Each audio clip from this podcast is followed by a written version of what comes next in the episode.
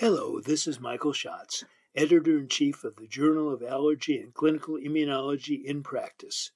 It is my pleasure to present to you the highlights of our February issue. The theme of this American Academy of Allergy, Asthma, and Immunology presidential theme issue is Social Determinants of Health in Allergy Immunology, and we thank editorial board members Carla Davis and Ann Chen Wu for serving as coordinators for this theme. The objective of this theme issue is to provide information and insight regarding how social determinants of health and health disparities affect the conditions treated by allergist immunologists and how addressing them can both improve individual health outcomes and reduce health disparities. We are very pleased to present this theme issue as part of American Academy of Allergy Asthma and Immunology President Jonathan Bernstein's presidential initiative regarding social and environmental health determinants and disparities. The excellent theme review articles include an opening discussion of pharmacoequity in access to medications for allergic and immunologic diseases, and then presentations of the relationships of social determinants of health and health disparities to inborn errors of immunity, atopic dermatitis, eosinophilic gastrointestinal diseases, food allergy, and asthma. The last theme review article addresses the important but generally less studied topic of rural health disparities in allergy immunology. Finally, an insightful theme editorial authored by theme coordinators Carla Davis and Ann Chen Wu along with American Academy of Allergy, Asthma, and Immunology President Jonathan Bernstein, does a terrific job of summarizing and contextualizing these theme review articles. In addition to the theme review articles, the February issue also contains a case studies and health disparities feature on the subject of social determinants of health impacting diagnosis and management of primary immunodeficiencies and a Global Allergy and Asthma Excellence Network, GALEN, position paper on the topic of selecting allergy friendly vegetation. Now, let me present the highlights of the original articles in this issue, which are on the subject of health disparities, anaphylaxis, asthma, dermatitis, drug allergy, mast cell disorders, and urticaria. The first article is Black Emerging Adults with Uncontrolled Asthma, a qualitative study by Lee et al. What is already known about this topic? Black emerging adults with asthma experience unique challenges which may lead to poor health outcomes. What does this article add to our knowledge? Using focus group methodology, this study identifies barriers to optimal asthma care in black emerging adults related to anxiety, technology use, coronavirus disease 2019, and racism. How does this study impact current management guidelines? Achieving optimal asthma control in Black emerging adults will require a multifaceted and interdisciplinary approach, with technology potentially serving as an intervention to overcome health disparities. The next article is factors associated with epinephrine use in the treatment of anaphylaxis in infants and toddlers by Pistiner et al. What is already known about this topic?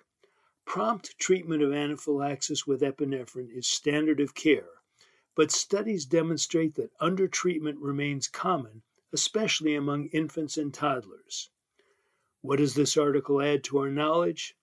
A prior diagnosis of food allergy and provision of an anaphylaxis action plan are associated with increased likelihood of treating anaphylaxis with epinephrine among infants and toddlers. How does this study impact current management guidelines? The results support and reinforce current recommendations for early evaluation of a food allergy and provision of anaphylaxis action plans for infants and toddlers. Until now, these recommendations were established by expert opinion.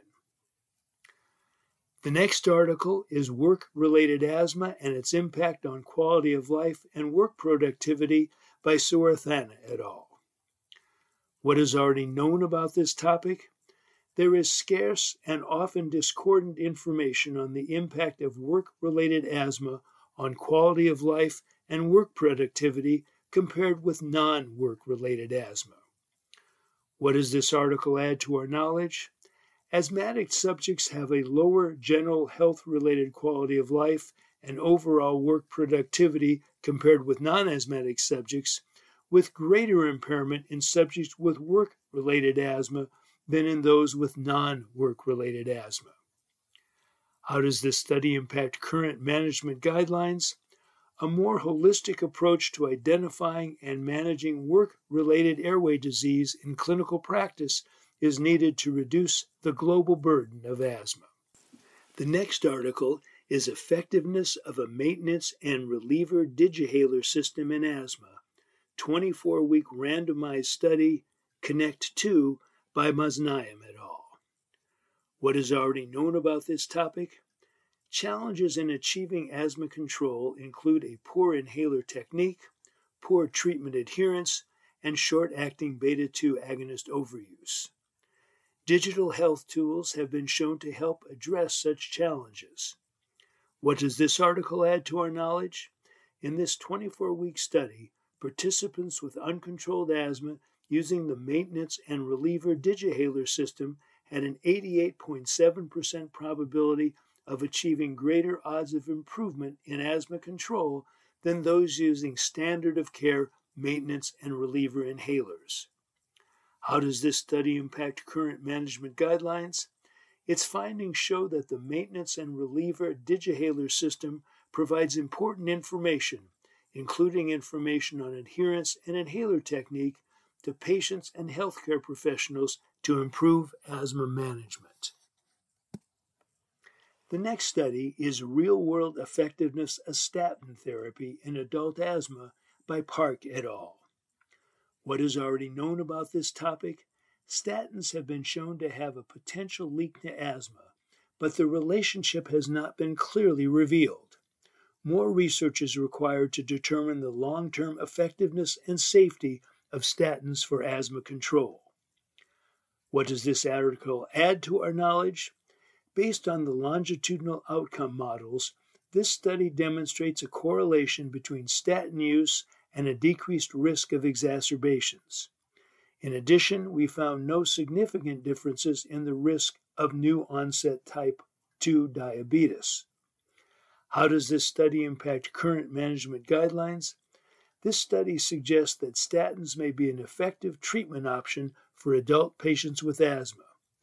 Further studies are needed to confirm these findings and determine the optimal dose and duration of statin for asthma management.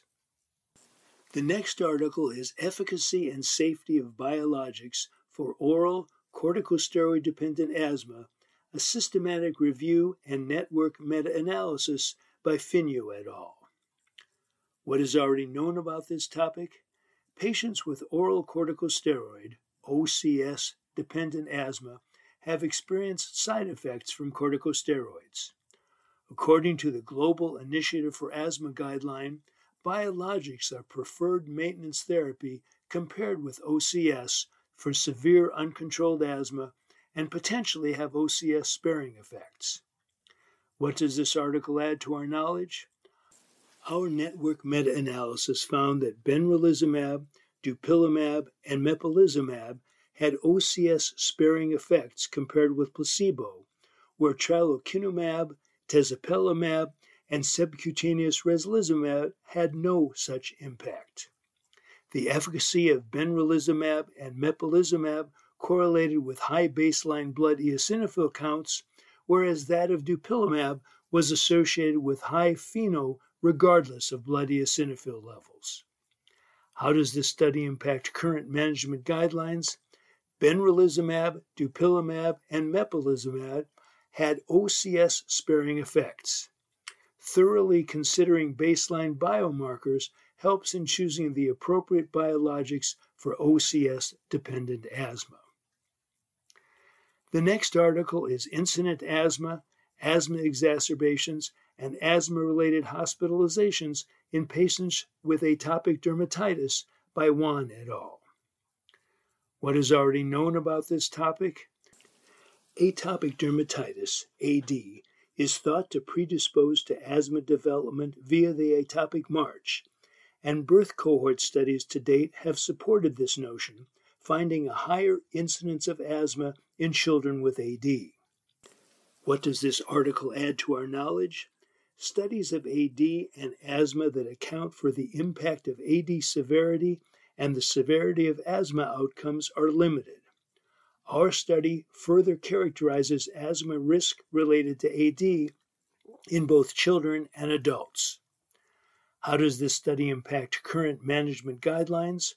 Risk of asthma and subsequent asthma related exacerbation and hospitalization increase with the presence and severity of AD, especially in children. Those with more severe AD may benefit from increased attention to control of their asthma. The next article is Is a prolonged drug provocation test better than a single day drug provocation test? A systematic review and meta analysis by Kulalert et al. What is already known about this topic? Despite drug provocation test, DPT, being recommended as a reference standard test for confirming or delabeling beta lactam hypersensitivity reaction, there is currently no consensus regarding the duration of DPT. What does this article add to our knowledge? The prevalence of confirmed beta lactam hypersensitivity reaction was 3.31% during the first day DPT and 3.65% during extended day DPT, with 28 additional extended day DPTs needed to identify one additional mild reaction. Approximately half of the positive reactions during extended day DPT occurred during the second or third day. How does this study impact current management guidelines?